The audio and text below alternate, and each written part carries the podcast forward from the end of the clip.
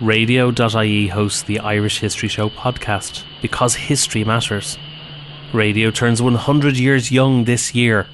Radio's history is powered by Radio Archives. For radio archiving solutions from people passionate about radio, visit radio.ie.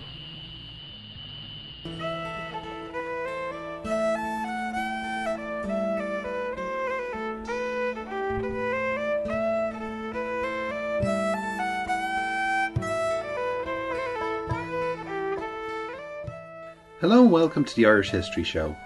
My name is Cathal Brennan, and as always, I'm joined by John Dorney, my co presenter from theirishstory.com. Please check out our friends at radio.ie for all your radio archiving solutions.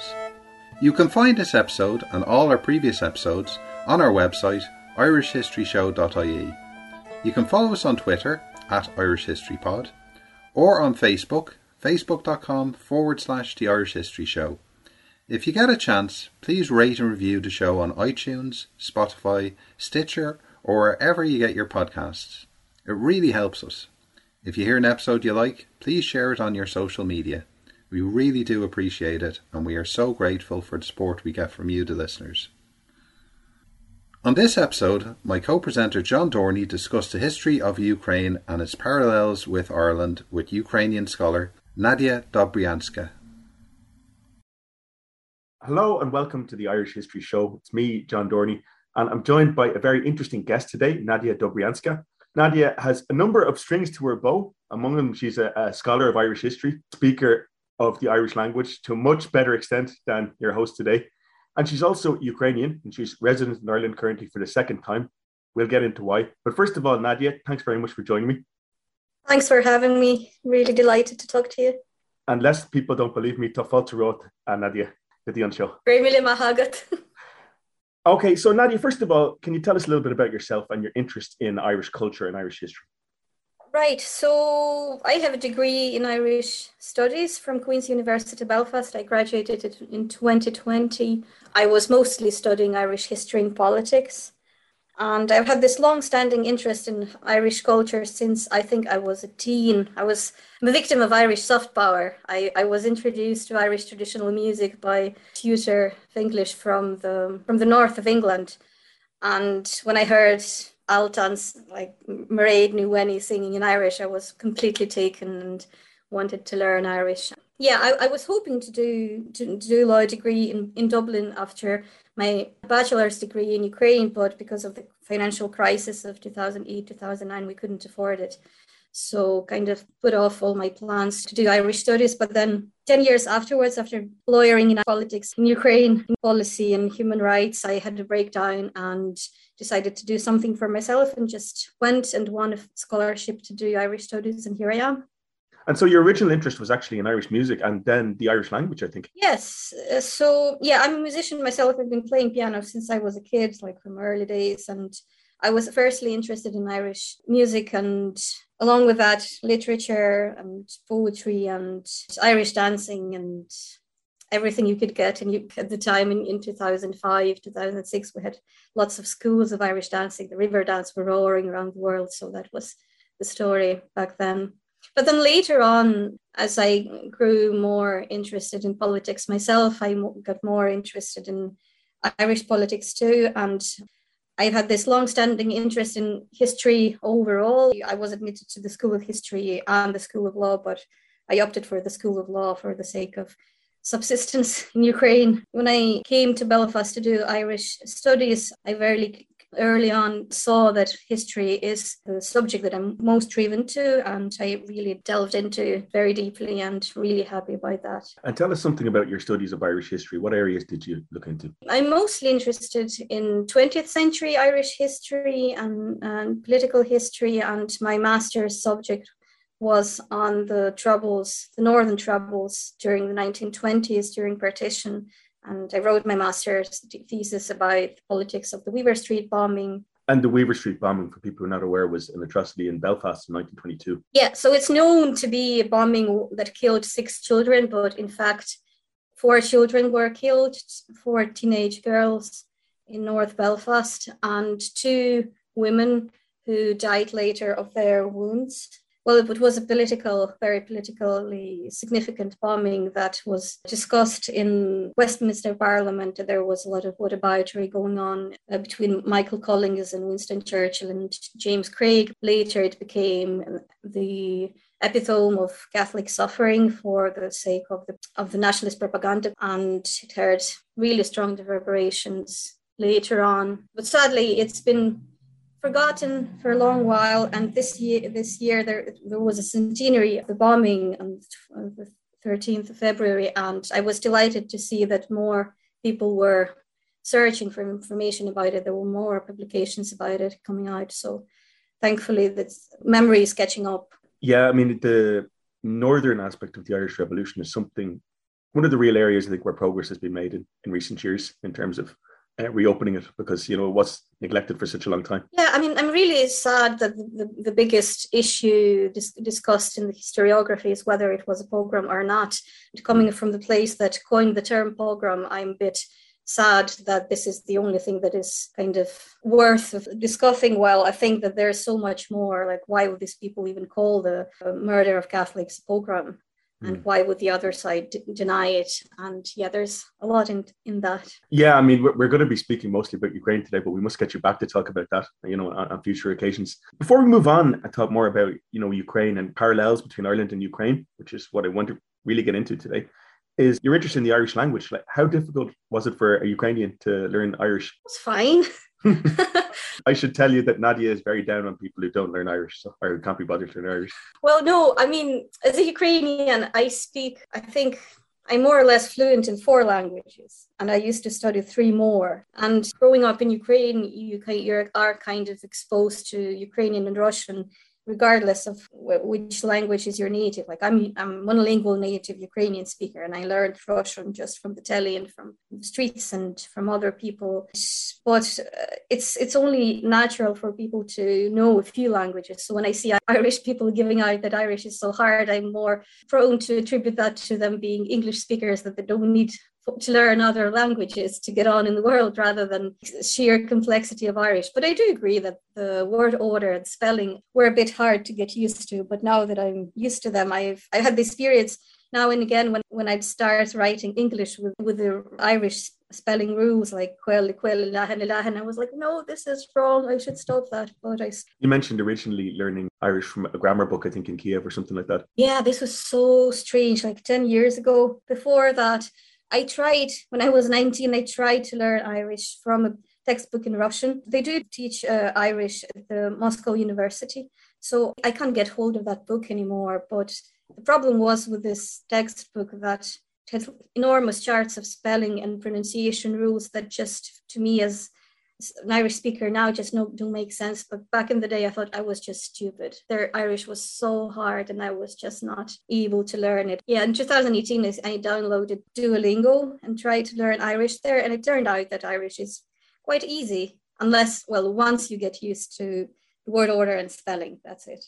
Now, you know, we got to talk about how, how you ended up living in Ireland for the second time. So, you know, it's I realize it's, it's a difficult time for you, but can you just say briefly how you ended up in Ireland, you know, for the second time? Yeah. So, as you probably know, on 24th of February, Russia started a new invasion in Ukraine, and I'm from Kiev myself. And the the first day when I read that the war was declared at 5 a.m. when it was declared, and I I just rang my parents, rang my brother, packed my stuff, and heard the bombings in Kiev, and just we fled that day. And the week after staying in the countryside with my family, I decided that we go to Ireland because by that time Ireland waived visa restrictions for Ukrainians.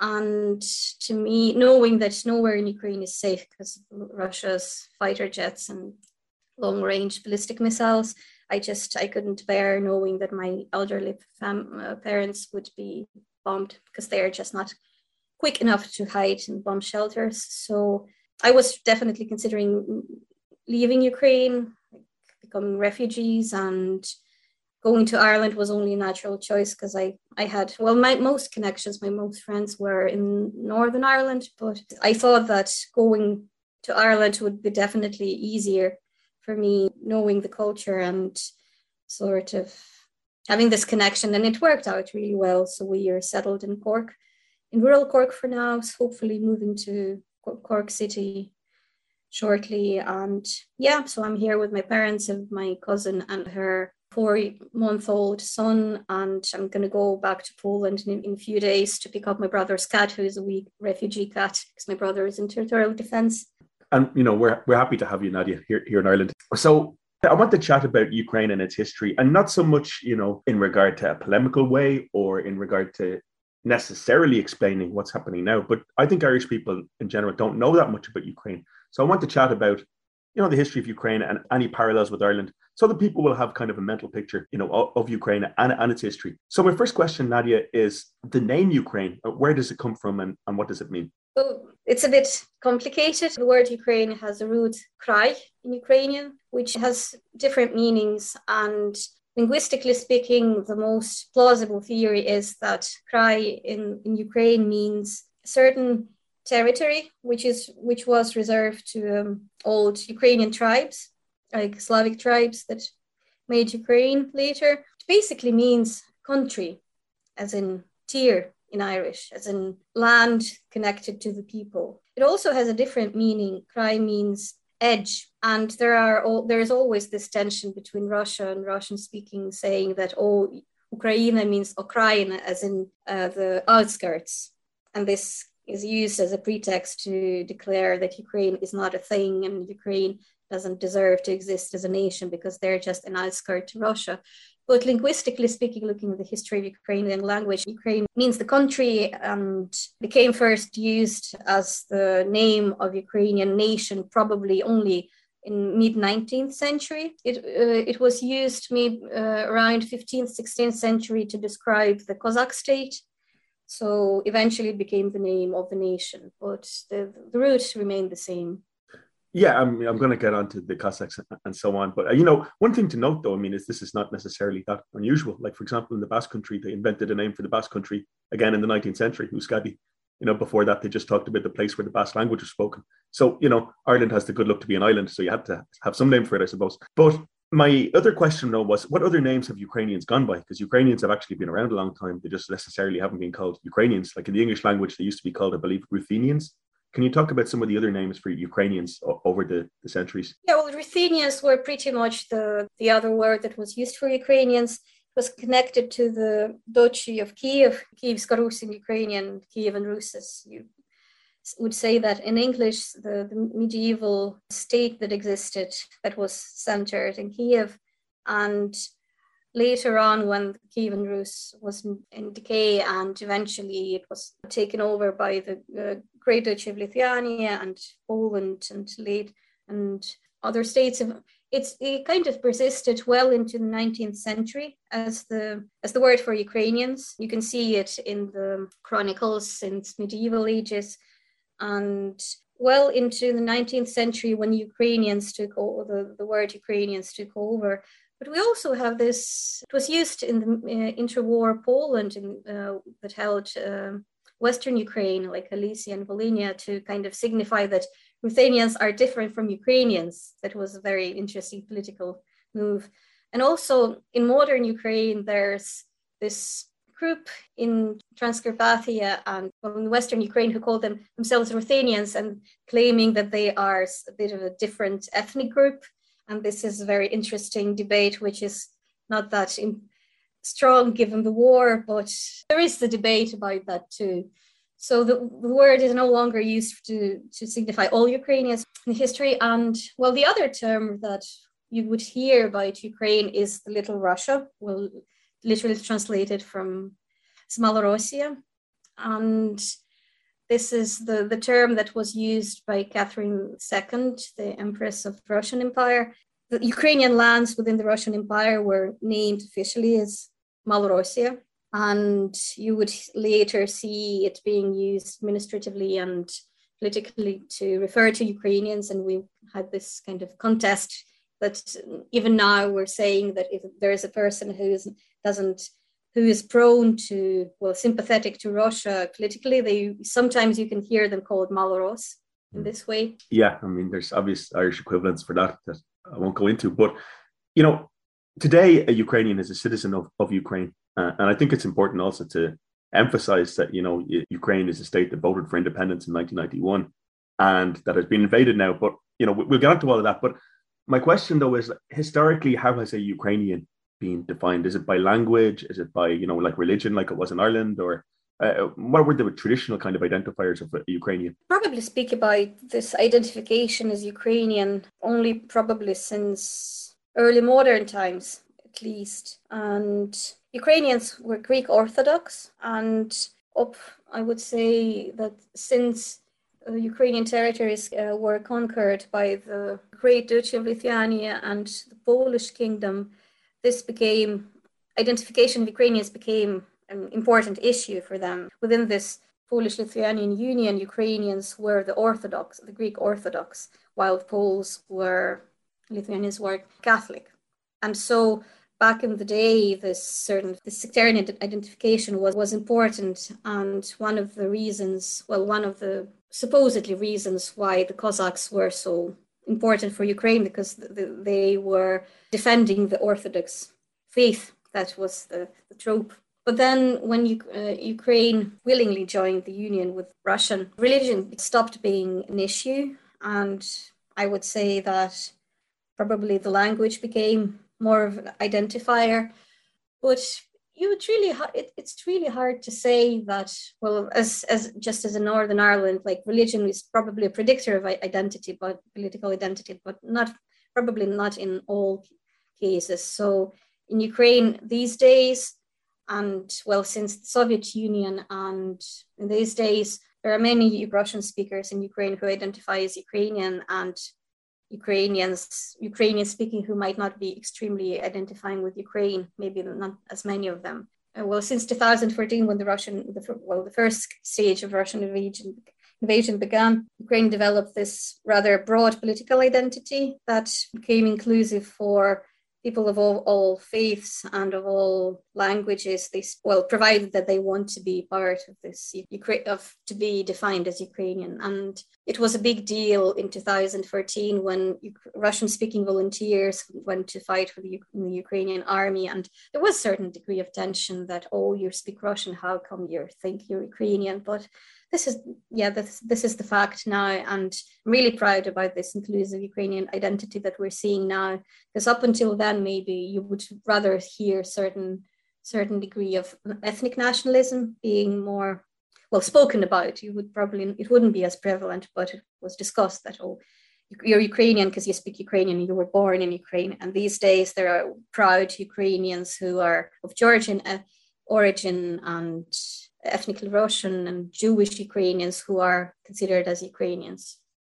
And Greeks, even, I believe, people of Greek heritage. Of course. Yeah. So the, the Azov Greeks been living in, in the Azov region for a long while, since at least uh, end of 18th century into 19th century, when the Catherine II invited colonization of southeast Ukraine. It's a long story why it became possible, but we'll probably hopefully get into that yeah, let's. I'm going to take you right back, though, right back into the early Middle Ages and to a kingdom that's known in English anyway as Kievan Rus, which is claimed as the mother or father, I suppose, of both Ukraine and Russia. Can you tell me what Kievan Rus was and you know what it means? So the territory of modern Ukraine back then was populated by the Slavic tribes, like East, Eastern Slavic tribes, and they sort of spoke what Ukrainian linguists consider as Praslavianska mova, as in Proto-Slavic language, which, well, according to the linguists, politically there are different theories about what about that language, but they uh, around eighth, 9th century, they somehow ended up being ruled by the Vikings, by the Rurik dynasty, and well, there's this beautiful legend that supposedly Slavic tribes invited them to come and rule over us. That's the legend, but you would probably think that they were conquered.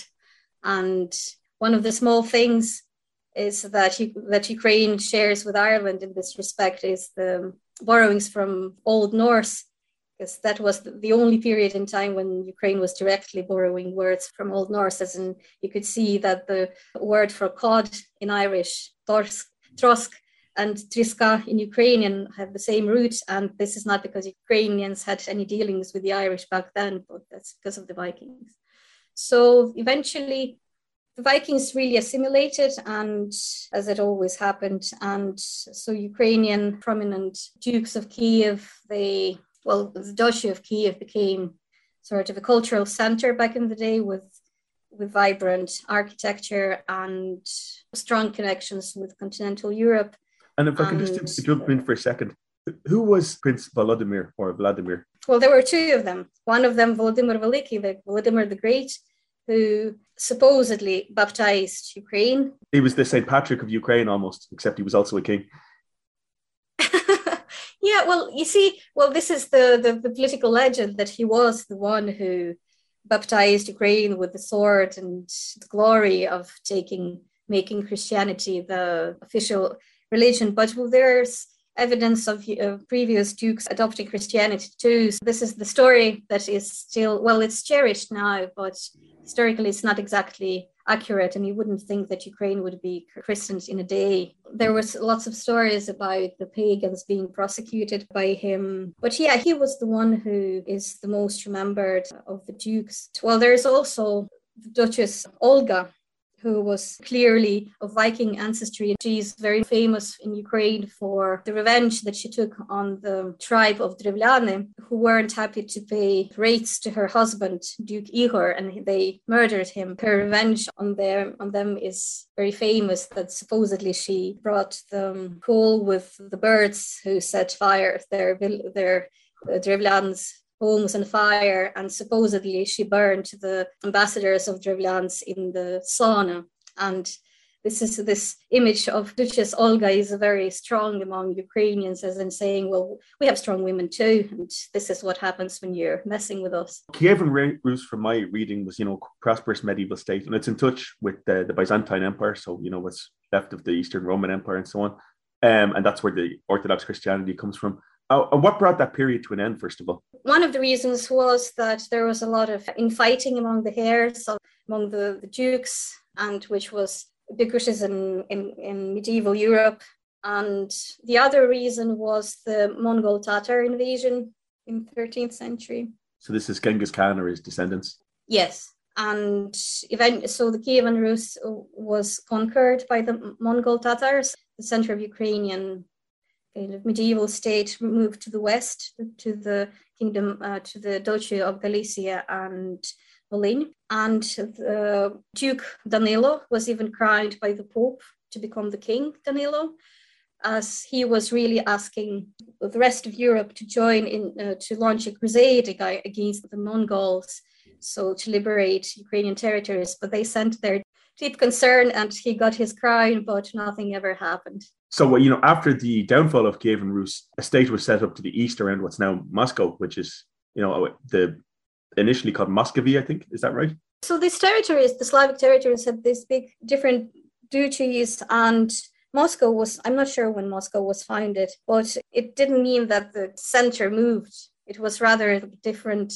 duchies came into the Mongol power, and some, not all of them did. You know, the, the reason I bring it up is that people still debate about this today. I mean, even the president of Russia brought this up at, at various times, you know, saying how, you know, Kievan Rus is the ancestor of Russia and not Ukraine and so on. So, I mean, I suppose the question for us today is what significance does Kievan Rus have in terms of, you know, popular memory and national memory in Ukraine?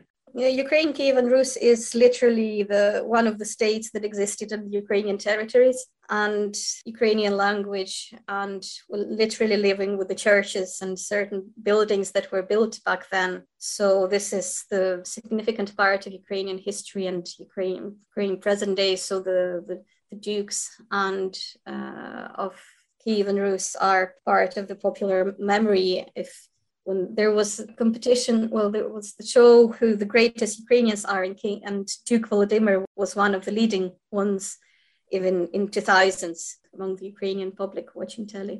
So yeah, this this is very strong memory and cultural heritage of the churches and monasteries that were built back then. They're undeniably part of Ukrainian culture, modern Ukrainian cultural heritage and references. Yeah, it's a long story and probably not for our talk today why Russia cannot live without the heritage of Kievan Rus being an independent state. But this is their interpretation of history, and I don't think I personally don't think that we need to find. Well, we don't. We have to own all the territories that we ever had. Like Ukrainian borders have been changing throughout history so many times. Yeah, I think it's a very imperialist thing to think that if we once owned certain territory, we have to have it on our. Yeah, I mean, you know, once upon a time, you know, the last High King of Ireland, Rory O'Cahir, uh, you know, pledged allegiance and subservience to the King of England, you know, back in the 12th century. But so what? You know, is the, is the question. Moving on, though, you know, you've alluded to this, and this is probably the most unfamiliar period, I think, to Irish listeners. But for a long time, a lot of what's now Ukraine was ruled by Poland and Lithuania. Can you try to explain that? First of all, after the Mongol Tatar state fell in decay, the other, well, other rulers in Europe were taking advantage of that. So the Duchy of Lithuania was very expansionist back in the 13th, 14th century. And well, the Polish kingdom as well, but the Duchy of Lithuania conquered most of modern Ukrainian territories back in 13th, 14th century. And they gradually developed the, this union between Lithuania and Poland that resulted in this Rzeczpospolita Polska, as the, was the, is the Polish name, which included Ukrainian territories, Western Ukraine and Central Ukraine. And Ukrainians were the third big nation in this union, but they never had the status because this is the union developed from the crown, from dynastical unions between the Polish kings and queens and dukes of Lithuania and Ukrainians were there as their subjects, to put it this way. So Ukraine, Ukrainian nobility didn't have the same privileges as the Polish and Lithuanian nobility.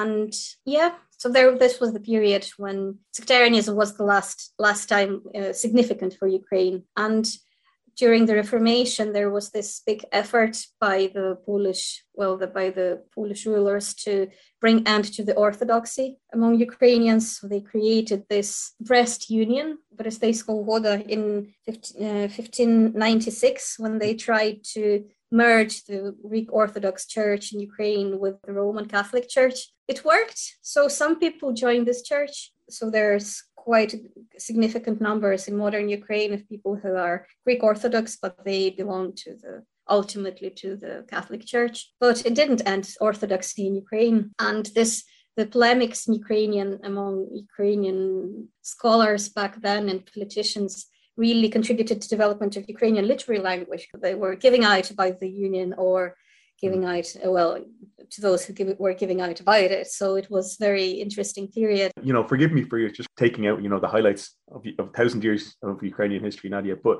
the cossacks are very important part of, of, this period of ukrainian history. And even today i think of, of ukrainian kind of historical memory. Uh, who were the cossacks uh, and why were they important in this period so nobody really knows where they how they came into being. There are so many theories behind it, but basically, this was the warrior social group in Ukraine that uh, consisted. Well, the most standard way to describe them were as the free men who were out of serfdom and they were living on the well, yeah, living freely from the serfdom that was imposed by the the state on Ukrainian farmers back then and they were known for their raids of the Crimean Khanate, and they were always warring with the Turks.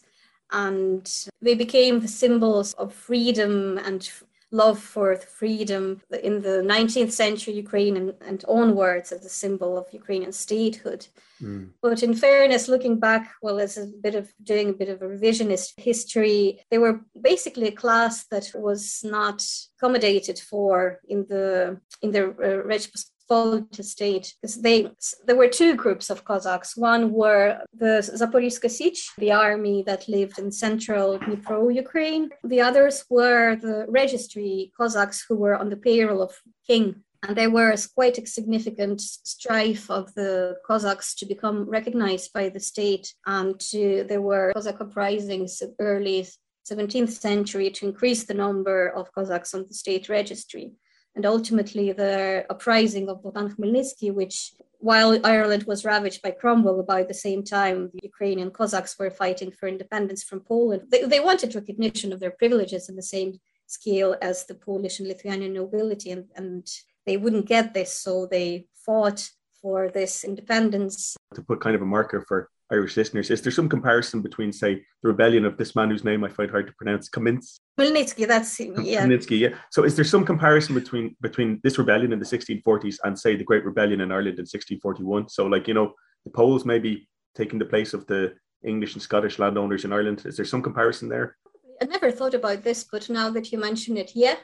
Well, the thing is that Cossacks didn't care about the Ukra- the ordinary Ukrainians as in Ukrainian farmers. That's the thing why I don't. I'm not really. I wouldn't say that Cossacks would be really this. We should be critical about the role in Ukrainian history. So, but the, the, the issues of oppression of certain like Orthodox group in the Polish state, you could you could look at it this this way. Yeah, so there yeah. is, you know, it's it's also part of this period of European history. So there's religious wars, um, social uprising stuff all over Europe in that in the middle of the 17th century. So, uh, you know, I, I, guess we all just have that in common.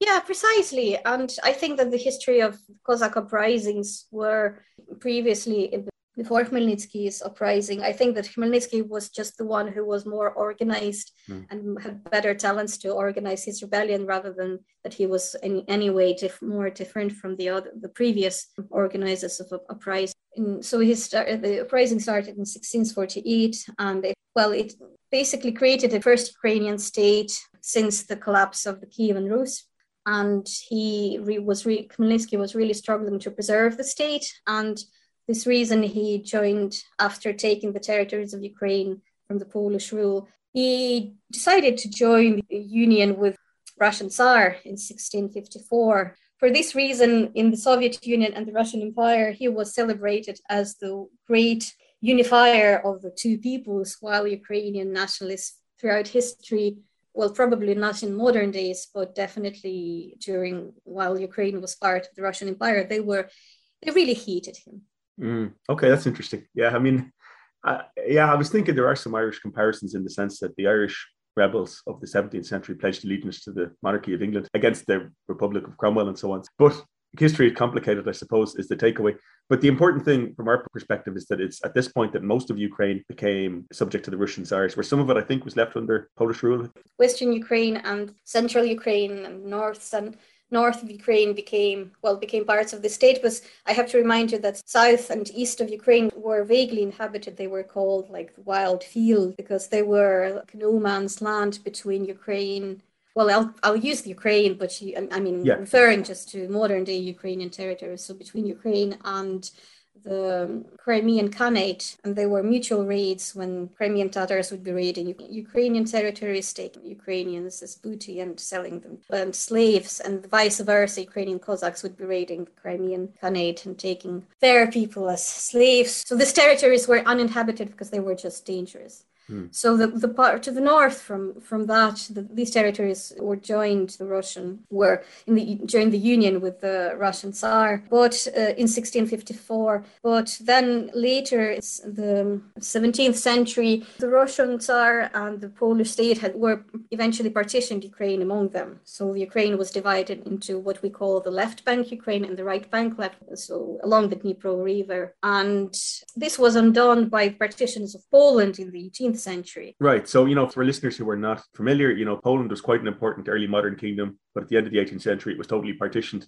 between the surrounding powers. So, you know, for our purposes, like Prussia, Russia, and Austria. Yeah, so that's how most of Ukraine ended up within the Russian Empire. You could call this big Ukraine, hmm. greater mm. Ukraine, basically all Ukraine except for the Western Galicia and Volyn. And Galicia and Volyn were taken by the Austrian Empire along with other, with Polish territories. This interesting thing that how Ukrainian nationalism was developing in the 19th century, there was a big risk that Western Ukraine would have developed different ethnic identities because they weren't part of the same state formation the processes in Balkans, for example, mm. when certain ethnic groups were divided and Serbs political, and Croats, for example. Yeah, yeah. I don't want to do any hot takes about that, but yeah. given the, the process the process when Ukrainians could have ended up becoming two separated identities. It could have happened in the 19th century, but it didn't. There was indeed strong intellectual connection among the Ukrainian intelligentsia in Western Ukraine and in the greater Ukraine. One thing to emphasize, I think, which is interesting and, you know, which again, Irish listeners might not know, is that Western Ukraine, around Lviv and so on, wasn't under Russian rule until 1939, I think. Isn't that right? Yes. I think even up to 1940 or because of and because of the war, really not until 1945, I suppose. No, no, they they started. Um, well, they were at repressions.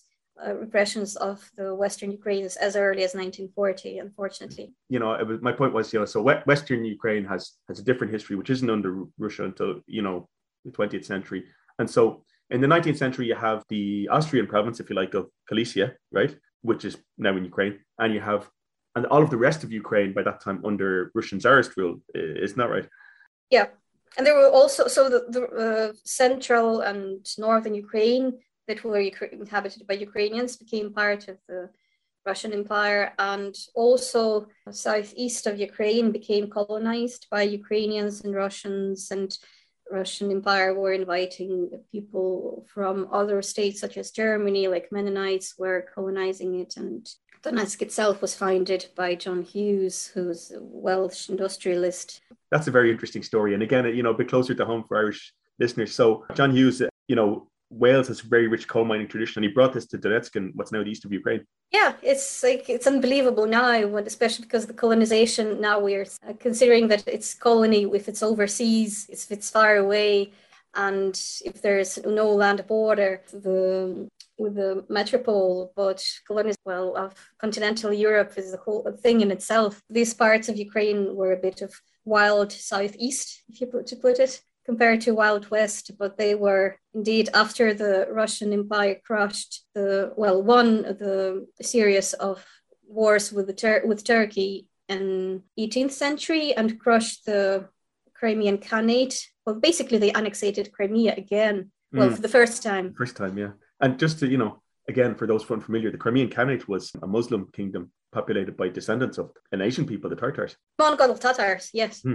Yeah, so, well, the ending of the mutual raids uh, made the southeast of Ukraine inhabitable. And so many people were from Ukraine were moving there. There was this programs of relocation and granting them land, well, basically granting Ukrainians land and you will always know that if you see a Ukrainian, he probably wants the land. And the Ukrainians back in the day, they did. You know, you're in the right country for that mentality. You know. I know. Um, but you know, you know, moving on because, like I said, we have a thousand years of history to cover, and you know, we were doing pretty well because we've done about 500 years in about 20 minutes, which is quite good. But in the 19th century, nationalism becomes a thing. You know, to use modern terminology, everywhere. You know, the modern thinking about that didn't really exist before the 19th century, including in Ireland. Um, so, how did Ukrainian nationalism, as a modern kind of political idea, come about in the 19th century, and what were the kind of key thinkers and ideas there? Traditionally, Ukrainian historians divide three stages of development of the Ukrainian nation in the 19th century. So, the first would be the ethnographic interest, when intelligentsia would be going and exploring the, the ways of the ordinary folk and collecting ethnographic material and folk stories and poetry and songs. And I mean, it was pretty much the same around Europe. Later, there was this more of a political interest in learning, recording what Ukrainian peasants how of, of their ways and how they they live. And eventually, this intelligentsia were developing the ideas of statehood and building like political projects behind it. One of political political significant people of the period would be Taras Shevchenko, of course, and Kirill, the Brotherhood of Kirill and Methodius. That was a secret organization by Ukrainian cultural leaders such as Taras Shevchenko himself and Panteleimon Kulish and others. They were dreaming of an Ukrainian state. Taras Shevchenko looks like James Connolly, and he he has this beautiful mustache that was is very makes him very recognizable. For Ukraine, was when I saw James Connolly, I was like, right, he looks too familiar. So Taras Shevchenko is Ukrainian poet. He's called as father of nation, and his his book uh, Kobzar is a collection of poems in Ukrainian is still deemed as the, the most influential Ukrainian poet. And he was one of those who were back in the day looking at the Cossack heritage and thinking that we want Ukrainian independent state. And he was sent in exile within Russia. Or he was deported in, in prisons and like many, but he was this, well, this, the strongest figure. Later on, Ukrainian intelligentsia were contemplating Ukrainian independence, so, and they were quite well connected within European intellectual circles, and they, they were keeping close close eye on, on the home, Irish Home Rule uh, movement and thinking if they want to proceed with that too. But ultimately, I would say that Ukrainians within the Russian Empire were more or less, in the Irish terms, home rulers. They didn't really have this strong tradition of secret societies. I'm not quite sure why. There probably should be some research about it. My sense was that they were dream rather thinking about autonomous Ukraine within the Russian Empire rather than an independent Ukrainian state. And for this reason, when one of the reasons why the Ukrainian state projects later in the century didn't survive the wars. Right. Um, I mean, you mentioned serfdom before, and the idea, I think, of Cossacks as free people as opposed to serfs. You know, it's as a 19th century idea. I mean, what was the relationship between the national and the social question, you know, in Irish terms, like freeing the surface versus freeing, freeing Ukraine in very simple terms. Yeah, so Ukraine, when Ukraine joined union with the Russian Tsar and became part later part of the Russian Empire, we had this second wave of serfdom, which in, in Europe had been fading waning away, but in the Russian Empire, it was really strong. It was cancelled only in 1861, but way up into the 20th century, the serfs had to pay for their freedom, and hardly anyone could afford it, if you know what I mean. So the serfdom was still real. And the rush of Shevchenko's literature and basically all liter- nationalist literature of 19th century Ukraine was all about the suffering, well, the, the plight of Ukrainian peasants under uh, in the serfdom. And in this way, Ukrainians were no different from the Russians within the Russian Empire or any other nations within the Russian Empire. But indeed, this fight for, for personal freedom would, was part of the fight for national freedom most of the peasants, for want of a better word, would have also been Ukrainian as well, though, right? Or most of the serfs in that part of the Russian Empire. Yeah, so Ukrainians were a very, very agricultural nation back then because the nobility and the people in the cities were mostly Russian or Polish, and Ukrainians were the overwhelming peasant majority. There was there was uh, Ukrainian intelligentsia, as in teachers and, and certain intellectuals. So there were also Ukrainian industrialists, but there weren't that many. In this way, why later in the 20th century communism didn't really appeal to Ukrainian people, even though this is something you probably wouldn't know. This is just, you know, you see, he was part of the Soviet Union, so they were all communists. No, so there was no basic, no base for real socialism in Ukraine because there these were there was not that many workers who would buy into this idea. So probably the there would be beetroot factories, like sugar factories and textile factories, and also the heavy industry in in the in Donbass region. Probably they would be the most having workers. But overall, Ukraine Ukraine was indeed a very rural farming country. Now, you know, one of the strongest parallels, just in terms of chronology, I suppose, is the First World War finished a lot of empires in Europe. It finished the British Empire and most of Ireland. It finished the Russian Empire, of course, which fell to revolution in 1917. And following that, there's a period, you know, which is known to history as the Russian Civil War, but it also involved kind of revolution and what Ukrainians now call, I believe, the First War of Independence. Can you briefly tell us what happened there and how the collapse of imperial power didn't result in an independent Ukraine in you know Russian ruled Ukraine. So one of the big differences between Ireland and Ukraine in, in the First World War was that the Russian Empire was conscripting people to fight. And that's why the war was hugely unpopular. So my own great grandfather fought in the green fields of France in the Russian unit that was shipped all over across the oceans to France from the Russian Empire yeah, example. you said this to me. Sorry to jump in, Nadia, but you said this to me before that uh, you know Russians or Russian units fought in France. I, I'd never known that, but yeah, your grandfather ended up in France. Yeah, my great grandfather. Yeah, he we have pictures in my family. Well, we have family album, which is now hopefully not gone in Kiev. There was no pride in serving in, in the Russian Imperial Army. And so the, the moods in the Russian Empire w- were very about the war,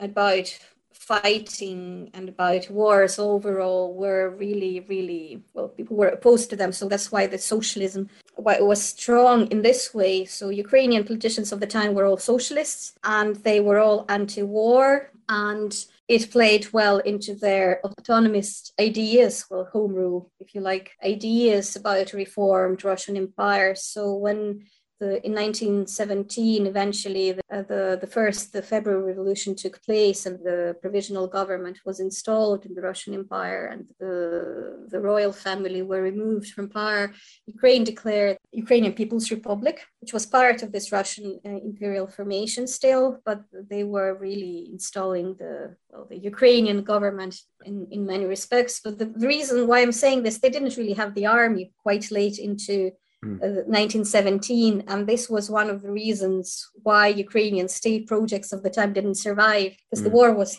hugely unpopular. And on the other hand, there was this big, big uh, Bolshevik movement in in Russia, and they were building this Red Army that took over power in uh, November 1917, which is coincidentally called an October Revolution just because of the change of the, cal- in the calendar. Ukraine devel- Ukrainian People's Republic declared independence only in February 1918 when the Bolsheviks were crushing Kiev. They, the Bolsheviks occupied Kiev and then the Ukrainians declared independence. Precisely. You, would think that they would have seen this through, but now that you're looking at how Russians are invading Ukraine these days and everybody's like taken as a surprise, you probably think the Ukrainian back then just wouldn't see this coming. And they were hoping that this they would just declare independence and everybody would be happy about that.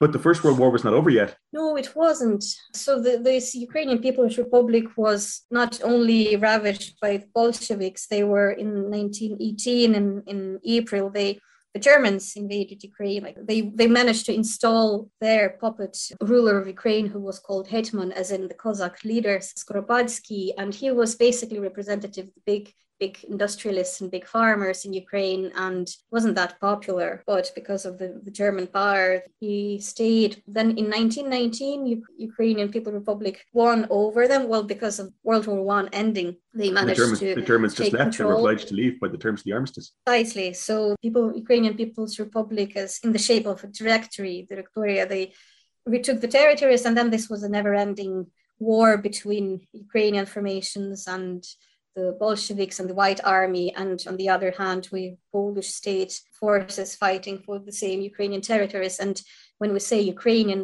People's Republic, I don't mean all territory of Ukraine, because there was lots of other actors, as in Nestor Makhno, who was an anarchist leader, and there were also all, all sorts of no names in this time, but uh, the local leaders in the day, well, basically men with guns were hmm. sort mm. of ruling the times. The, the, novelist Bulgakov, I think, said that Kiev changed hands 19 times. Yeah, that's yeah, never thought of it this way, but yeah. Well, eventually, the early 20s, Ukraine, all the Ukrainian state formations lost their power and had to were taken over either by Poland or by the future Soviet Union, by well, by the Bolshevik Russia, and that's how Ukraine again ended up partitioned again and there's this big shame among Ukrainian political thought of these days that, oh, we lost strife for independence back in the day. Why would we be infighting amongst each others? Why wouldn't we just stay strong? Well, I personally think that this is this is only normal like when you have different political strands and political thoughts and no nation is a monolith and especially given the political circumstances back in the day if ukrainian political thought was so peaceful and so wishful that their independence would be welcomed their sort of the, the way that they are anti-war this would somehow help them save them well, it didn't. Yeah, I mean, that brings us on, you know, to, I guess, the, the ancestor of, of modern uh, political history in Ukraine. But, you know, the, the Bolsheviks won the civil war in, in the Russian Empire. They basically reclaimed all the territory, I think, of the Russian Empire with a few exceptions. But they instituted what they called, you know, their national policy. And how did this affect Ukraine in the 1920s? Yeah, so the Bolsheviks very quickly realized that there was no political base for communism, Bolshevism, and socialism in Ukraine, as I said, because this was a very rural economy and farmers wanted wanted their land. They didn't want anything about the workers, if you know what I mean. And communism kind of presupposes the dictatorship of the proletariat and Ukrainians were just alien to this. Like my mother told me the me- memories of my great grandmother, who was the farming background. They would have the Ukrainian nationalists coming in during this war of independence to them and saying, "Oh, we want this big Ukraine, and we want this independent Ukraine." And the great grandmother was just just not interested. Yeah. They were interested in having their land. That's it. No, all this political stuff is just irrelevant. So what happened in the twenties is that the Soviet Union declared this policy of indigenization korenizatsiya in Ukrainian. And this was the policy around the world, the, the Soviet Union. They were sort of allowing local nationalists basically roam free. So Ukraine ended up having a national revival back then with brilliant Ukrainian writers and scholars and historians and economists and Ukrainian schooling in Ukrainian. And eventually after Lenin died, Stalin took over, and eventually he wasn't exactly happy with all this uh, nationalism that was in bloom. And since the end of 1920s, they pursued the policy to the opposite, to crush all this nationalism they have basically fostered and hmm. to turn and to impose, well, basically the Russian national project, hmm. which they wouldn't really admit, but this is what you could see if Ukrainian speaking writers and are being driven to suicide or, or prosecuted and Ukrainian schooling was banned and so all sorts of things. And so the, the purges of the 1930s followed the crushed basically the backbone of Ukrainian political life and also the famine of 1932 33 three. Yeah, I was just going to ask about that. You know, and so in Ukraine, it's known as the Holodomor. Can you explain, first of all, um, what does the term mean? But secondly, you know, what were what were the kind of contours of this great tragedy? In 1932-33. Okay, so Holodomor means well, more. It sounds a bit similar to Gorta Mór in Irish, for the hmm. great for the great famine. So more in this situation in, in this case means mass death because of disease and the holod signifies the the actual disease that was the cause. So mass mass death because of hunger doesn't mean famine means the mass death. So, since the end of 1920s, the Soviet Union pursued this policy of collectivization when the land that the farmers got because of the, the revolution was taken from them to be part of the collective farms that would be owned by the state. And of course, Ukrainians resisted it. Like the Russians were basically, well, when I say Russians, because this was directed from Moscow, of course, there were Ukrainian members of the establishment who were Ukrainian. You would mm. certainly know, you would see that these were Ukrainian Ukrainian poor who were driving this policy on the ground. Soviets so might, were, be, might be a better term than, than Russians, I suppose. I don't know. Soviets is not is not even a term to me. To me, Soviets is just a period of time. It's not. Okay. It doesn't really identify anything. Uh, so the land and the stock were taken from the people and their houses if they were owning in excess. And this was the period of when big farmers were stripped of their property. They were left to die. They were children would die in the streets. So the big farmers, kurkuli in Ukrainian. Uh, Kulaks, I think is the, the English Russian. It, yeah. it was in Russia. It was Kulak ah, okay. in Russia. Kurkul in Ukrainian. My own maternal grandmother, her family, they weren't that rich, but they were like big, reasonably big farmers, and their some of their estate was taken from them. But then the stories from my mother's village were that when the stock was taken from the from the villagers, they their women went back to the collective farm and said, "We're taking our cows," and they took the cows and just went off nobody could do anything to them. So, you know, like this was a big political process and it wasn't even in all throughout Ukraine. What was happening was that the Ukrainian farmers started uprising, lots and lots and lots of them. So eventually this became the pretext for what, what the state started to crush this resistance. And in 1932, supposedly there were plans to provide certain amounts of harvest produced by the farmers so that they would submit it, providing it to the state. And supposedly the official line was that the farmers were sabotaging this and they wouldn't be mm. giving the crop. So that's why this policy would have to be implemented. But well, in, in fact, the, all food was requisitioned from Ukrainian. It's difficult if it's your own history, to be honest, to talk about this dispassionately, I suppose.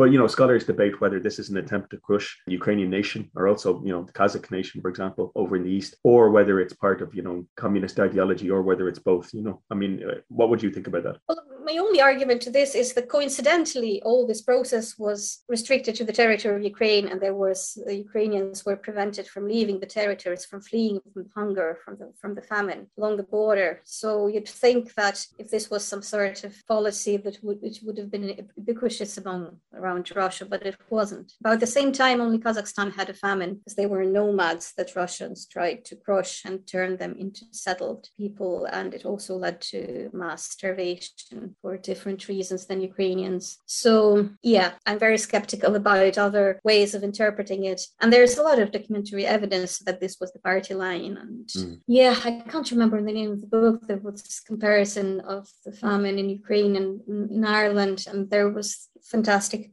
essay about Polish intel- intelligence about Holodomor and that nobody could believe them, that mm. this was true. About 4 million Ukrainians starved to death. I mean, you know, like I said, it's impossible to ask someone to be dispassionate about this, about their own history. I mean, but in terms of memory, is there a parallel between the way that the Great Famine in Ireland is remembered and the way the Holodomor is remembered in Ukraine? What I've studied about the Irish memory, I, I wrote an essay during my master's about it, about the folklore, the memories of the Great Famine in Ireland in the folklore collection. And I was thinking that indeed there are so many parallels in Ukrainian memories, as in nobody died in my family. I swear to God, nobody died in my family. That's what I know. I can't believe it now, having studied the critical views and the Irish memory memories of the famine. This cannot be true that everybody's saying that nobody died in their family, for example. So it must be the, the silences or the distortions or the shame that is behind it.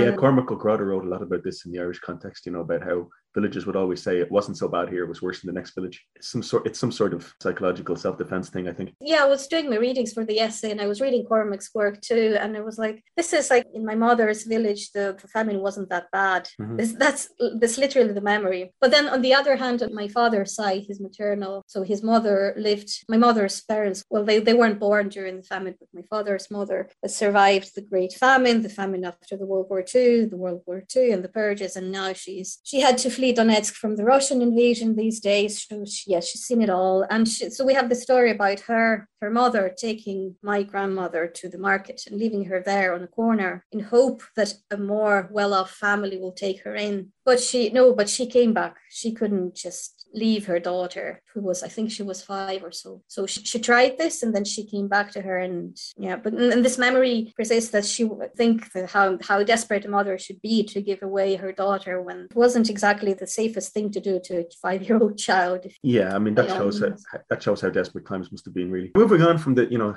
unbelievable horrors of the 1930s and we also you know have the great purges the great terror in the soviet union. But you know to, to another catastrophic event which is the second world war historian timothy snyder wrote in his book bloodlands that the two places that suffered most were belarus and, and ukraine in terms of territory in this period. You know western ukraine was part of poland. The ukrainians i understand didn't get on great there in the interwar period. It's now western ukraine was part of poland that was invaded by the soviet union in 1940 it's part of the molotov-ribbentrop pact with the germans but then all of the what's now Ukraine was invaded by Nazi Germany in 1941. A lot of the Holocaust happened in Ukraine. Uh, and it was seen as some of the worst fighting in the Second World War. And this period, Nadia, you know, I won't ask you to summarize it all, but like basically, in terms of the ideas of, you know, fascism and collaboration versus Ukrainian nationalism and so on, how does this period still reverberate? How is it still used by, by various people, or how is it remembered by various people today? It's a huge question, but I'll try to answer. We are aware that Ukrainians barely survived Holodomor and mass purges by the beginning of the World War II. So you'd think that the popular resistance to the Soviet rule was real in, in the greater Ukraine was crushed. But then there was strong resistance in Western Ukraine that was exemplified by the Organization of Ukrainian Nationalists, OUN, was the political wing and the pretty much terrorist organization back then was led by the it was part it consisted of Ukrainians in Ukraine, Western Ukraine, and also in, in emigration who were coordinating their subversive activity. And they weren't that active but still they were carrying out certain targeted assassinations of Polish politicians.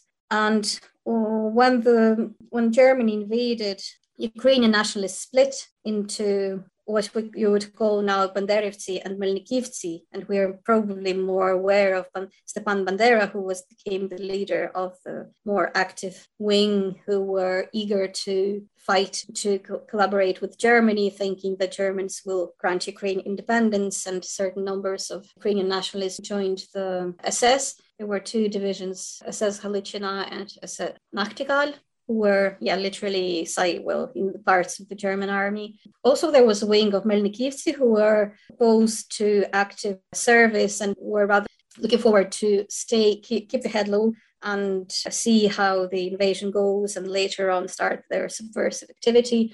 There was horrendous infighting and the Melnikivtsi apparently may have been leaking um, information about Banderisov to the Germans. So as you imagine, the, the sort of parts that fighting for independence, they are prone to splits and prone mm-hmm. to very bloody infighting, as you know from the history of the IRA.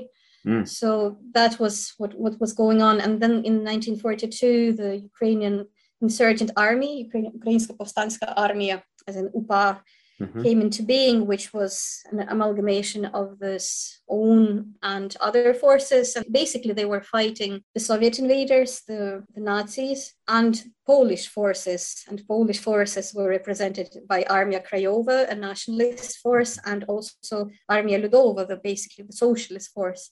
Now I got to say to you, that, Nadia, sorry, sorry, I got to jump in though. I mean, you know, Stepan Bandera is today, you know, he's, he's still referenced and he's a hero to some Ukrainians. But you mentioned to me that you know you don't think he's a figure worthy of great admiration. Well, he is one of the well the leaders of a nationalist organization of well fighting for Ukrainian freedom, and in this way he's the the go-to figure for modern day Ukrainian far right. Because during the Soviet times, all Ukrainian nationalism was demonized and if you have a, a an ethnic a, a, certain identity other than the Russian identity or this this branded like unionist like soviet identity. You are very bad like a monster nationalist. So so since independence there was this movement about the ukrainian nationalists like as in far right nationalists that stepan bandera should be glorified and taken as a national leader and hero of ukraine. And there was this debates about him being awarded a hero. So there's this lot of this politics behind it. But well historically speaking he was doing what he's doing and UPA that he was lead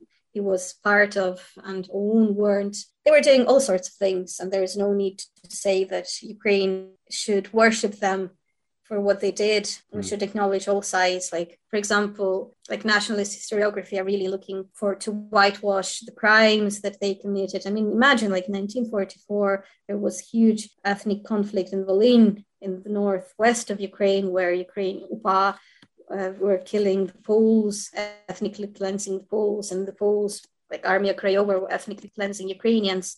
And this was on a massive scale, like maybe around 20,000 Ukrainians and Poles, as a modest estimation, died at that time. So these were gruesome times. And to, and to what extent were um, Ukrainian nationalists involved in the Holocaust of, of the Jews at the time? There were definitely certain Ukrainian forces collaborating with the Germans in uh, execution of Jews. I'm not, I can't say how many off the top mm. of my head, but this was also a fact as well. There were trials, post World War trials in the Soviet Union on collaborationists for committing war crimes. And well, from the research I did for the collaboration legislation in Ukraine, which all of a sudden is very relevant, apparently these trials on the collaborationists in the world after World War II were were reasonably fair. And certainly some Ukrainians were tried for that. I mean, and, and the Ukrainian nationalists, though, it's an interesting story because there is a significant insurgency in, in West Ukraine, even after the Second World War, against renewed Soviet rule. It lasted well into 1950s. It was restricted to the Western Ukraine and especially Carpathian regions, like the mountains, where the Soviets had no prevalence and had no military strength. Yeah, think of it as a long lasting insurgency probably it wasn't all that glorious great men with rifles. Hmm. You would think that they would also be policing their communities and these that the UPA committed against Ukrainian women, like gendered violence, who were branded as spies. But the thing is that because the insurgency was so long lasting, the Banderivtsi, the UPA became the bogeyman for the mm-hmm. Russians yeah, we're still branded as Banderivtsi. So these days, even the Russian invaders right now, the occupants coming into Ukraine at the moment, there you have recordings of how they're threatening Ukrainian children and women and civilians saying, "Oh, you're Banderivtsi." Being Ukrainian, I can laugh at it if you know what I mean. Mm. This this is that the the monster of Bandera and Banderivtsi from World War II is yeah. still scaring the Russians. This is to me, it's just yeah, it's very funny. You know, though, it strikes me, you know, and this is as an outsider in a Western European, a different political culture in some ways. This word fascist in the Soviet Union, it seems to me, has a much more broad meaning than it really should have. You know, so the the fascist means the enemy rather than you know a specific political philosophy it seems to me the soviet union is anti-fascist and yet the soviet union is itself a totalitarian state you know so mm, can you help us kind of work meaning of this word fascist is in the soviet union and soviet discourse you know in the late 20th century to some extent, I'm really puzzled by this myself. My only answer to this is that the Soviet Union had to build their certain their identity after World War II on this victorious notion that they are the victors of the evil. And why exactly they picked fascism rather than Nazism, I'm not quite sure myself. But the fascist hmm. became the the bogeyman, and they're still using it for domestic consumption. When before 2013, Russians were sort of playing against Ukraine aligning with the EU, they would I would really notice this in the news that the Ukrainian fascists were mm. like fascist um, fascist Europe, and this is a very strange phenomenon that probably yeah it, it merits like many many books.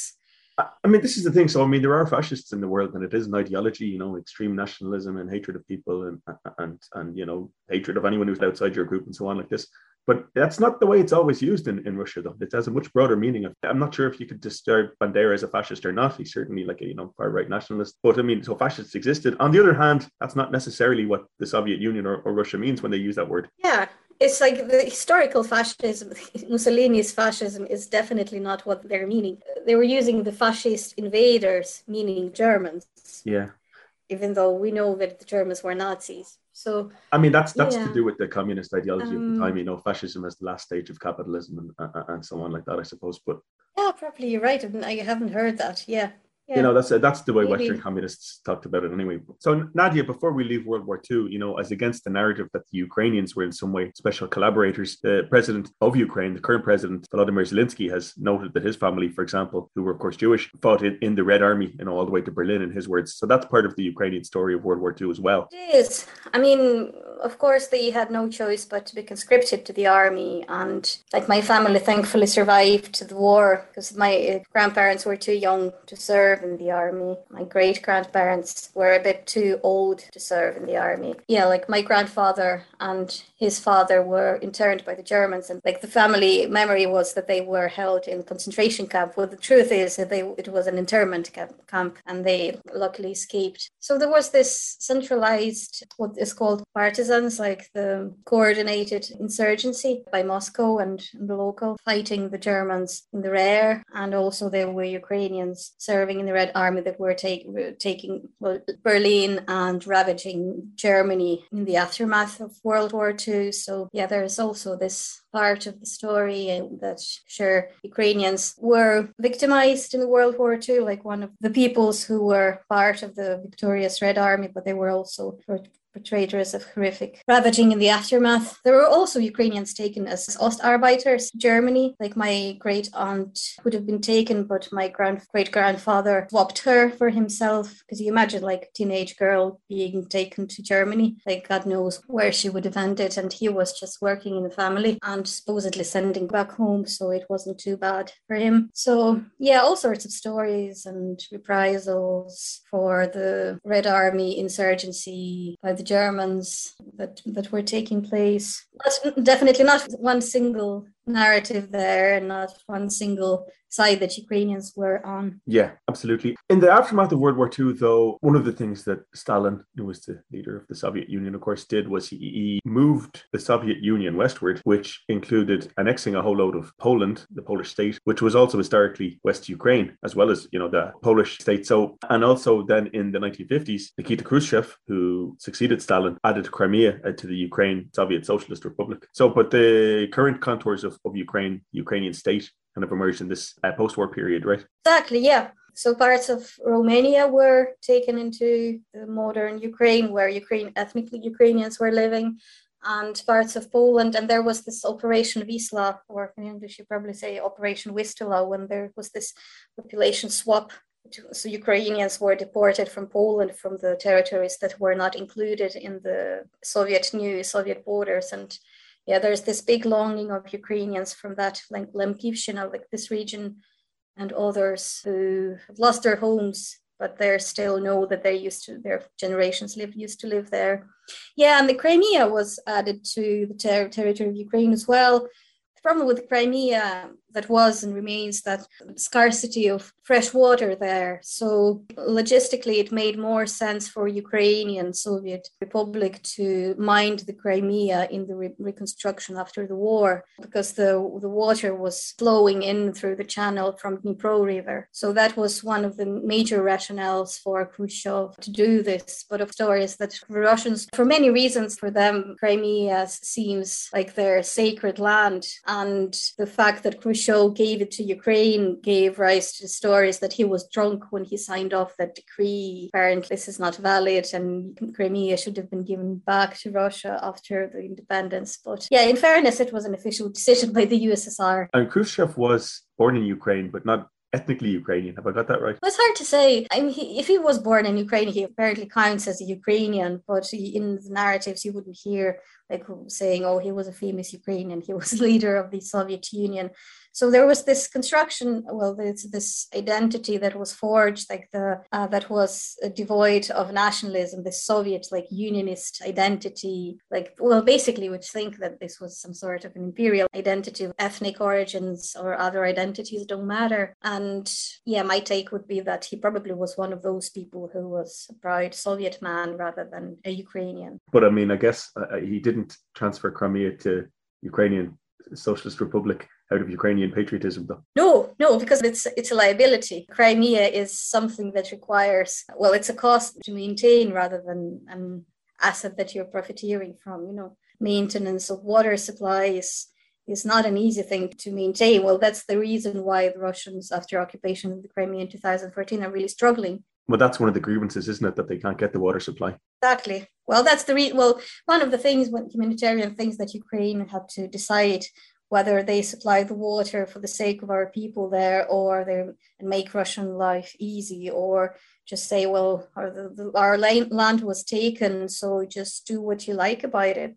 Just on a slight tangent, but just for Irish listeners again, um, of course, the Crimea uh, features in Irish history because of Irish soldiers who served there in the Crimean War in the mid 19th century. But uh, I, I, guess that's kind of a tangent to our story. There's various songs and all about Irish soldiers who who served there, you know. Yeah, but well, I've lived in Belfast for a year year and a half, and you, when you look at the geography, so that when you look at um, Ciaran Carson's Belfast Confetti, I mean, it's it's poem about the troubles. But when you look at the street names, all of a sudden it's like I know this labyrinth so well: Balaclava, Raglan, Inkerman, Odessa Street.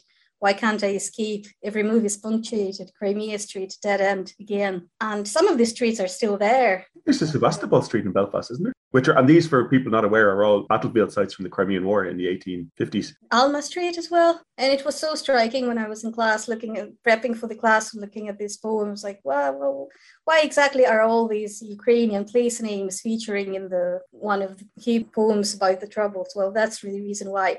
Well, for the record, there's also a Lemberg Street off Donegal Road in Belfast. I used to live nearby, which was very surreal to walk in. Lemberg is the old name, the German name for Lviv in western Ukraine. Yeah, I don't know the story behind it, but this it was yeah.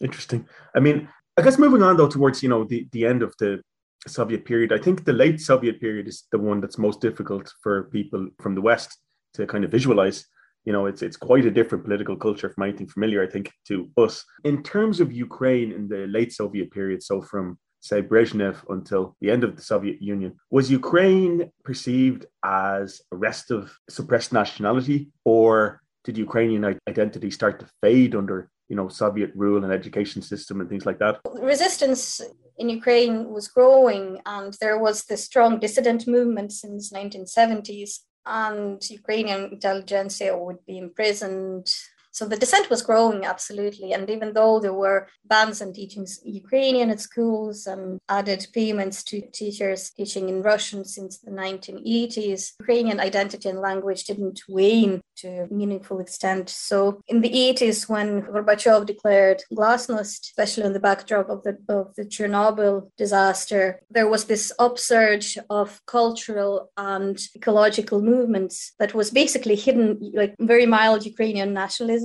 reviving politically because they, for the first time in decades, there was space for certain dissent. There were protests and there were cultural groups like one, like my father used to take part in one in Spadshchyna as in Heritage in Kiev, and uh, the popular movement Narodny Ruch was emerging across Ukraine. So they were protesting on the backdrop of the Chernobyl catastrophe. And eventually this this emerged as a strong political movement that that led to independence of Ukraine after well after the referendum by putting an end to the Soviet Union basically. Just to again to, to sketch out the chronology for our listeners. So in 1991 there were referendums in the various republics of the Soviet Union whether they wanted to continue with a new federation or whether they wanted to be independent. Now the interesting thing I think from my perspective is that in theory in the Soviet Union this had always been the right, but it was not actually possible under the Soviet Union for most of the time. How did it come to be that like a referendum on independence was granted to the various republics? Yeah, so this was definitely a possibility, but nobody would ever ever lie it. This would be a sort of dissent, you know what I mean? This was not a thing, the Soviet government. Yeah, the funniest thing, so, sorry to interrupt, Nadia. I mean, the funniest thing for me, the weirdest thing about the Soviet Union was the Soviet Union had a constitution which was in theory totally democratic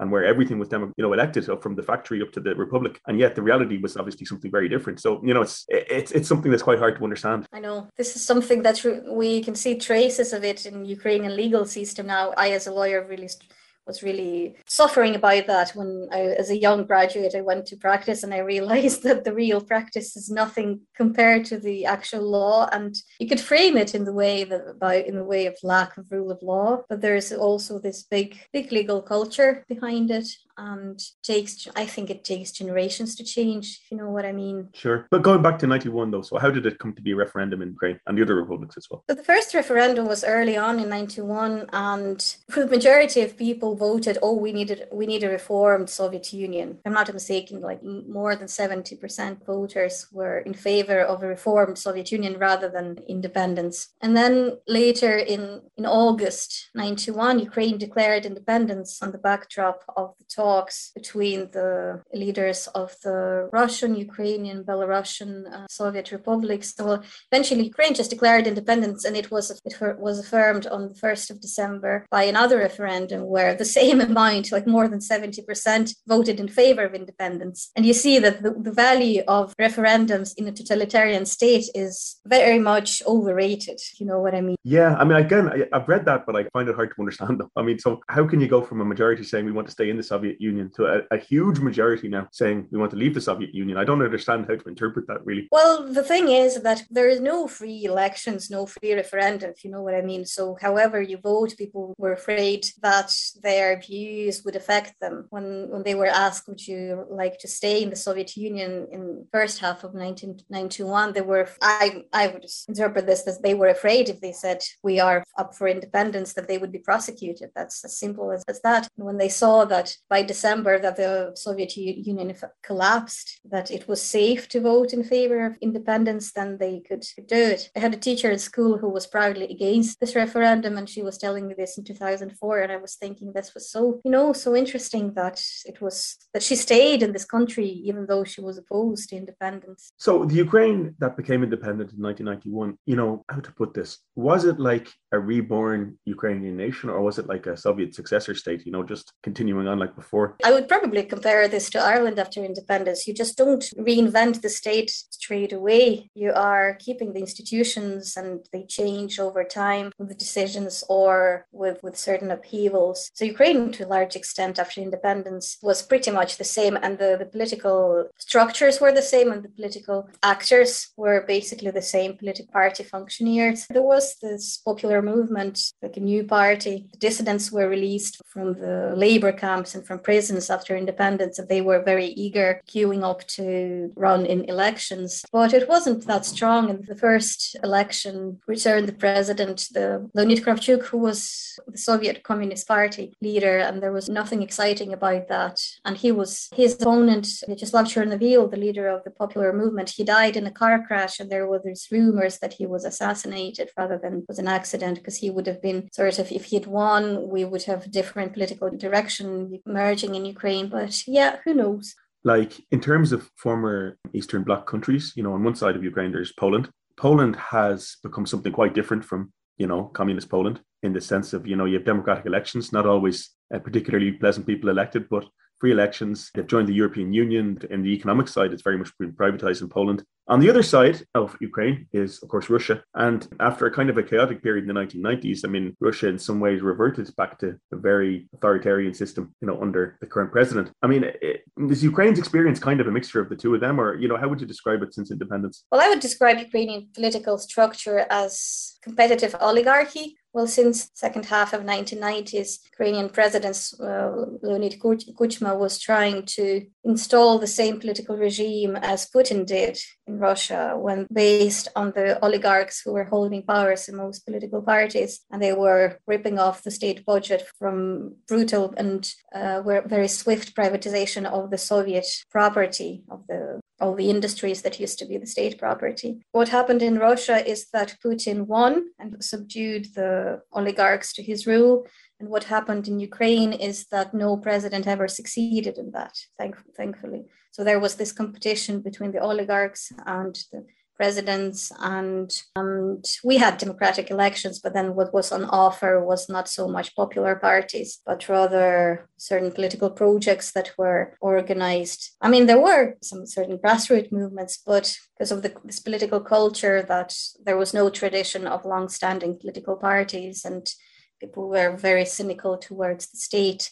So you would have rather this empty political like for example, like block of Yulia Tymoshenko, the, the evergreen oligarch. Lady who looks a little bit like Princess Leia from Star Wars. she does. And she it seems like she's growing younger every year.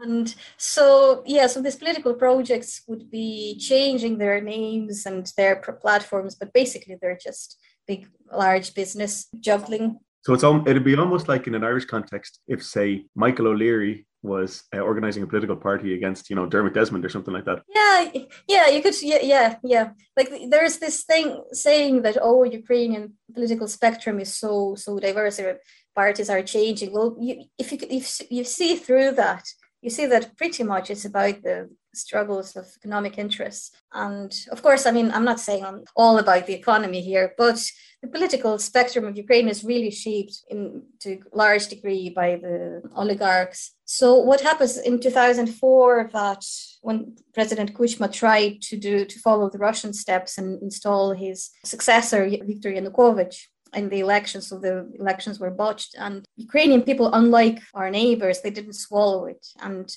I was just finishing school at that time, and there were massive protests, like first Maidan protests. Maidan means the square, yeah, means square. And you've heard Maidan Tahrir protests, uh, and so it's the, the Turkic word that was adopted because Ukrainian Ukraine's always been close to the Tur- Tur- Turkic world. So anyway, protests were rife, and Kuchma had to go go back. He was ready to crack down on, on Ukraine like the Russians would do. And as a school kid, I had a classmate whose father was working in security services and he had had in Russian FSB. And supposedly they were in Kiev at that time. And they were ready to assist the friendly republic with crackdown, but Kuchma back, backed. And we had the, the, at that time, the new president, Viktor Yushchenko, who had been poisoned supposedly by the ner- by nerve agent, but we can never were able to prove that.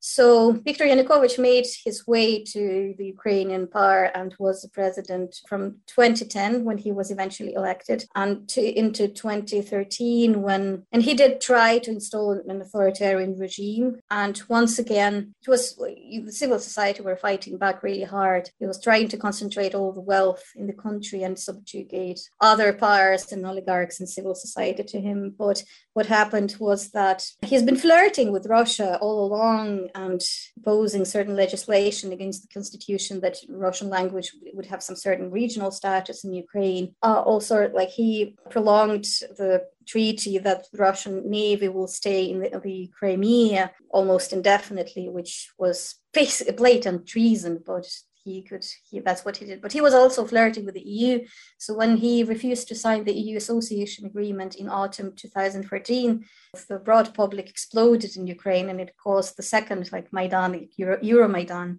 Sorry, can I just interrupt you there just before we get on to the, the, the 2014 Maidan revolution? So, with regard to the issues involved, you know, ostensibly it's actually about EU membership. So, you know, Yanukovych tried to cancel discussions with the EU in favor of the president of Russia's at the time plan for a Eurasian Union. Why were Ukrainians, ordinary citizens, so set and so involved with this? I mean, was it a question of Ukrainian nationalism or and like, you know, so Ukrainian speakers against Russian speakers as sometimes being presented? Or and or was it a question of you know desire for the rule of law for more genuine democracy and that kind of thing or both? No well it was very plain well very down to earth because well it would be very hard for anyone to understand the scale of the eu association agreement with ukraine in terms of trade tariffs and all these arrangements. Like nobody still knows what this in apart what, what, what it means apart from experts who are working in import and export but the one down to earth thing was about visa free travel. That was one of the main benefits of this. And when Yanukovych refused to sign it, it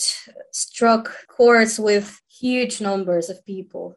But what happened was that, so, well, ultimately, when he refused to sign abruptly without warning, so the negotiations were going really well and people were just waiting to apply for biometric passports so that they can travel to the EU with no restrictions. And it's hard. I think it's very hard to tr- for members of the EU to embrace what actually what it actually means to live where uh, in in a country that you need to apply visas to go everywhere. Ukraine has visa-free arrangements with many countries in the world, but uh, the EU are our neighbors and part of this European space that we share. And so it was very painful when all of a sudden, with no explanation, just, well, with su- suspected pressure from Russia, Yanukovych refused to sign it. So it spurred, initially, it spurred, the protests were quite small because they, uh, they were restricted to people who actually know what was going on. And I wasn't even taking part in the first phase because I was, yeah, I was very bitter about it. And I wouldn't allow myself even to accept that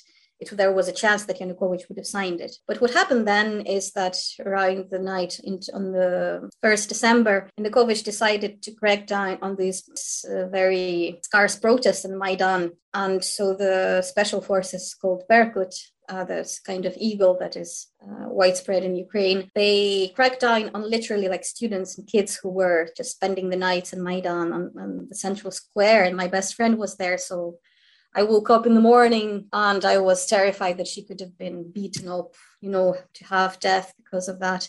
And this, in its turn, caused massive protests across the country it reminds me of the Easter Rising when maybe not that many people supported the Easter Rising, but the brutal execution of the participants actually stirred such huge protests that would, wouldn't have been stopped. And that's what happened in 2013. No, you could compare it to say the first civil rights march in Derry, where it was very badly attended, and then they were they were beaten up and it was shown on TV, and then there was huge protests in Derry and elsewhere. It's a little bit like that, maybe. Yeah. So yeah, and the protests were massive, and indeed they were in different regions like people would be storming like state agencies. So this was a big protest against state brutality, and people would be forcefully disappeared and beaten and murdered by the state. So within from 22nd of January uh, 2014 into 24th of February, within a month, like almost 100 people were murdered, and they are called so they're referred to as a heavenly company because the protesters, like the ones who were shielding the other protesters, were organizing in companies, like 100 people or so. So they were called the, the company this kind of the women's company this different kinds of companies and this was the heavenly company. And well yanukovych fled himself at some at some point early 20s i'm not sure which day I remember really well that it was a Friday, and after on Thursday, almost all, the, all these hundred people were murdered by snipers in Central Square. He fled. There were recordings of him loading his trucks with all his riches, and it was so so embarrassing to watch him flee. He fled to Russia, to Rostov, I don't know, and he from there he sent a communication that he's still a legitimate president and he asked Russia to intervene. And still claims to be the president to this day, I believe. Oh, yes, yes. He recently, before this invasion, before 24th of February, he's filed a claim So what Ukraine, so Ukrainian state didn't have a procedure to remove the absent president from the office because he's physically not in the country and he can't perform his functions. So they had to come up with a certain legal solution. So the parliament of Ukraine voted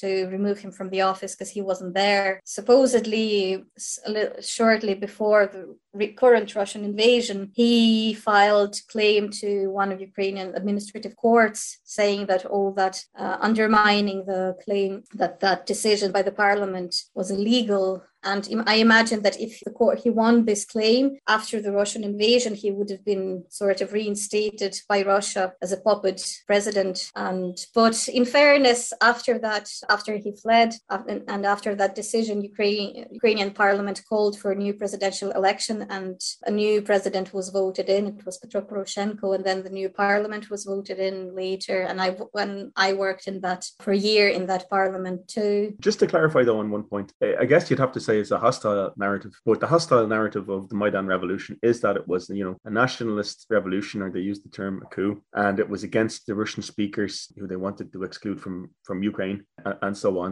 in order to join the West and so on like this. Well, I mean, some people were indeed not. Many people didn't support this, these protests. You know, I don't. I don't want to sound like the whole it was its country was united. No, was. It came drew a wedge between families and friends and it was really a controversial issue and but it was never aimed at anything beyond Yanukovych signing, refusing to sign the EU association agreement. And then when the crackdown started, it was not it was about fair investigation of the crimes committed against the protesters. And there were years of police brutality that were that the, the protesters were demanding to to provide remedy for and to have reattestation of all police forces all of that. And of course, it was about the rule of law that was really ditched by Yanukovych throughout the years. I know that there are people who will never hear me when I say that Ukraine, Russian speakers in Ukraine were not oppressed and that it was not about Ukraine not joining NATO. I mean, I'm really conscious of that. But if you go and look at the facts and go actually look at what you know, like the, the do the media analysis and ask people who were there. I was there in the protests and I was I wasn't taking part, you know, like throwing petrol bombs, but I was in the sort of close to the front line and I was definitely not a Nazi. And I know now we're getting very close to the present and we're getting close to events which are, you know, current and, and difficult for you to talk about. But like, you know, basically, how did the Russian state react to the events in Maidan? The fall of Viktor Yanukovych? So the backdrop of Maidan, they started invasion of Crimea. They had a presence of the, they were in control of the, the, fleet of the navy in Crimea since the collapse of the Soviet Union. There was a treaty between Ukraine and Russia, and there were certain rules about how they should be conducting their military activity there, as the limits on personnel. But as investigations show that they were increasing their military presence quite early on, maybe even before the, the, the, protests. So Russian state has issued honorary medals to the, uh, the military for liberating the Crimea that predate even the referendum that they conducted, they held at the gunpoint in March, I think. 2014. But just to be just to be clear, you know, for people who haven't who didn't follow events at the time, you know, so Russia annexed the Crimean Peninsula in the aftermath of the, the Maidan events, and then um, in the east of Ukraine, the conflict started with Russian involvement. Let's say I'm saying coyly. Uh, you know, can you basically explain what happened there? The increased military presence of the Russian military in the Crimea, they took control of the state body in, in there and the local, you could call them local parliament in there. And then afterwards, they held a so called referendum where people declared that they want to join Russia. And that was that. They, yeah, went on to forcefully disappear people who were dissenting and intimidated journalists and activists and imprisoned many as around 130 people detained Ukrainians and Crimean Tatars detained as political prisoners from the Crimea. So over the years, I'm, I'm, I'm not sure what the figure of the forced uh, the enforced disappearances were as well, but they were happening early on 2014 after Russian occupiers came in. And yeah, and they've been transferring population of Russians into the occupied Crimea, which is against international humanitarian law on the pretext of settling new military, new teachers, and uh, new doctors from other depressed regions. So they would be sent, giving them better salaries when they'd be moving to Crimea, which is against the international law, but sure, didn't never stop them. And what happened in the east of Ukraine? So since since spring 2014, well into the summer, they started stirring up protests, like pro-Russian protests in southeast of Ukraine, like Odessa, Kharkiv, Dnipro, Kherson, Mykolaiv, Donetsk, Luhansk, and predominantly Russian-speaking areas. We, we should clarify. Yeah, you would be you would think that they would be more Russian-speaking than the others. You'd, I wouldn't say, say that they were like overwhelmingly Russian-speaking. You'd hear more Russian there, yes, and what was happening that in Kharkiv and Dnipro and Zaporizhia and Odessa and even Mykolaiv and, and Kherson, these protests weren't successful. There would be resistance. So they would be trying to encircle the state regional administrations. And there would be response from the pro Ukrainian protesters, and theirs would be in Odessa it turned very ugly, and few, some people even died, pro-Russian people, and they're now celebrating it as a sort, some sort of massacre. And yeah, it was really it was brutal back then. But they never succeeded in these regions. But what happened when they started doing the same in Donetsk and Luhansk after the the protest? Ukrainian power was quite weak, and also Ukrainians military and the secret service was were a bit endemic of Russian collaborators. So these territories didn't stand up to these Russian these kind of pseudo protests, and eventually Russia started sending in supplies and unmarked men and recruiting locals to to start a sort, sort of an insurgency. But the fir- even the, before that, the first cities Kramatorsk and Slavyansk in, in the Donbass region were taken by the forces of this unmarked, uh, like Russian special forces led by Girkin, who is the Russian nationalist, and he is really raging at the moment because Russia is losing the war against Ukraine. and so after the Russia started bringing in weapons and recruiting locals and sending in the Russian curators. The, the massive military campaign started because Ukrainian army started fighting to take to get them out, and they took control of certain districts of Donetsk and Luhansk uh, regions. And it really is infuriating that you even have to say that this was something like, you know, like Russia backed separatists when it was the trouble that was organized by Russia in a way that would be easy to sell that this is some sort of ethnic Russians fighting for their freedom or Russian speaking Ukrainians fighting for their against oppression. But I mean, I know that there are people who will never believe whatever I say in this respect, but this is, yeah, my, my family, my, my father is from Donetsk and my family had his, my grandfather and my aunts and my cousins had to flee. And I know that there were no no history of any Donbass separatism up in up till then. As you said, I mean, uh, even in the online world, let's say people are very attached to their narratives, even if they're not, you know, connected by birth or by, you know, by family or anything to, to the region. And what do you think has been the long-term Russian goal in Ukraine since 2014? What are they trying to achieve with various actions that they've taken? the war of 2014, I think that they were very, being very opportunistic. Like they're trying to see what works. So they try. So they declare that this is in 2014. They call this Russian Spring and reinstatement of Novorossiya, this southeast of Ukraine. That's what the, that was colonized after well by Catherine II. They try to to liberate the Novorossiya as a breakaway region, basically half partition Ukraine, take half of Ukraine under their control. Of it. Sorry to jump in, Nadia, but like with the goal of kind of making Ukraine into a protectorate, as, as the British Empire used to say, that kind of thing. So it'd be nominally self-governing, but really part of Russia. Is that the goal? No, no. My my sense is that they would have what they would have done would be the part. Well, um, initially an independent, like a breakaway state. Like that's what they did to tr- were trying to do to Luhansk and Donetsk people's republics. Like they they wouldn't annexate them as they did to Crimea. They would have this unrecognized like gray zone, like Transnistria or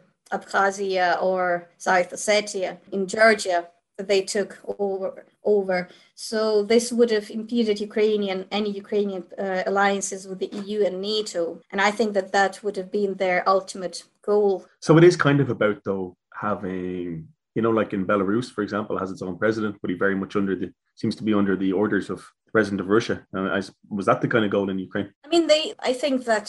Well, that's my hot take. That when when they pressed Yanukovych to, well, I'm 100 percent sure that he refused to sign the EU association agreement because of Russian, the Russian pressure. And I think that they realize that this is the moment when Ukraine will just go break away indefinitely from the Russian world, from this uh, closer relations with the EU, association with the EU would could, could be a step towards EU membership potentially. So and this would have meant that Russia wouldn't be able to have a friendly like Belarus like Ukraine their sphere of interest. And I'm definitely sure it was not so much about their security or anything, it was about their control. And they've set up this as an alternative to the EU so-called customs union and they were really urging ukraine to join it. And yanukovych would be kind of flickering and not agreeing to it. But basically ukrainians saw that if we are giving up on the eu we'll be dragged into this customs union and basically be part of the russian empire again. This is what this was definitely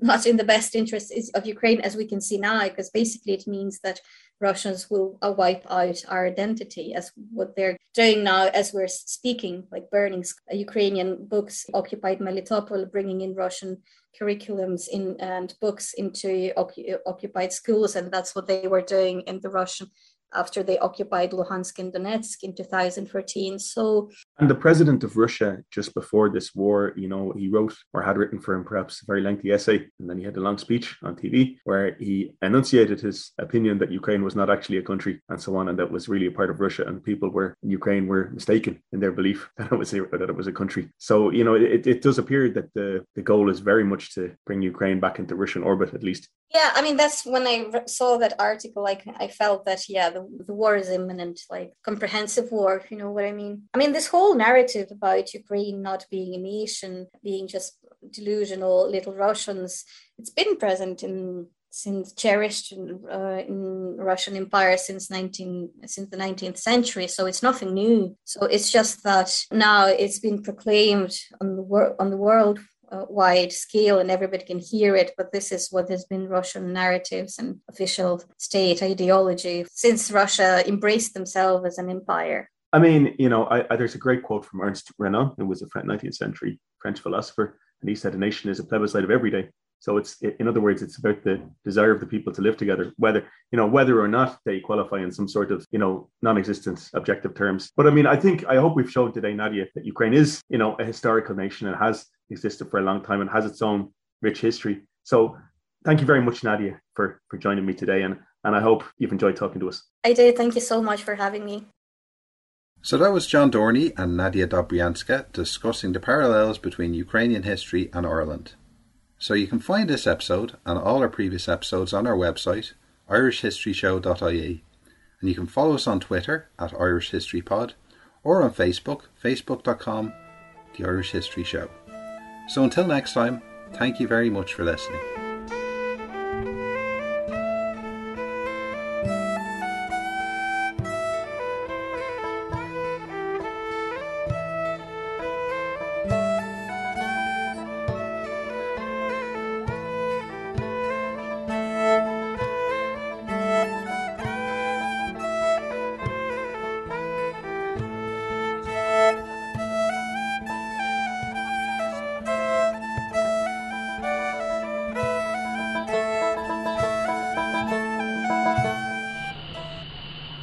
Radio.ie hosts the Irish History Show podcast because history matters.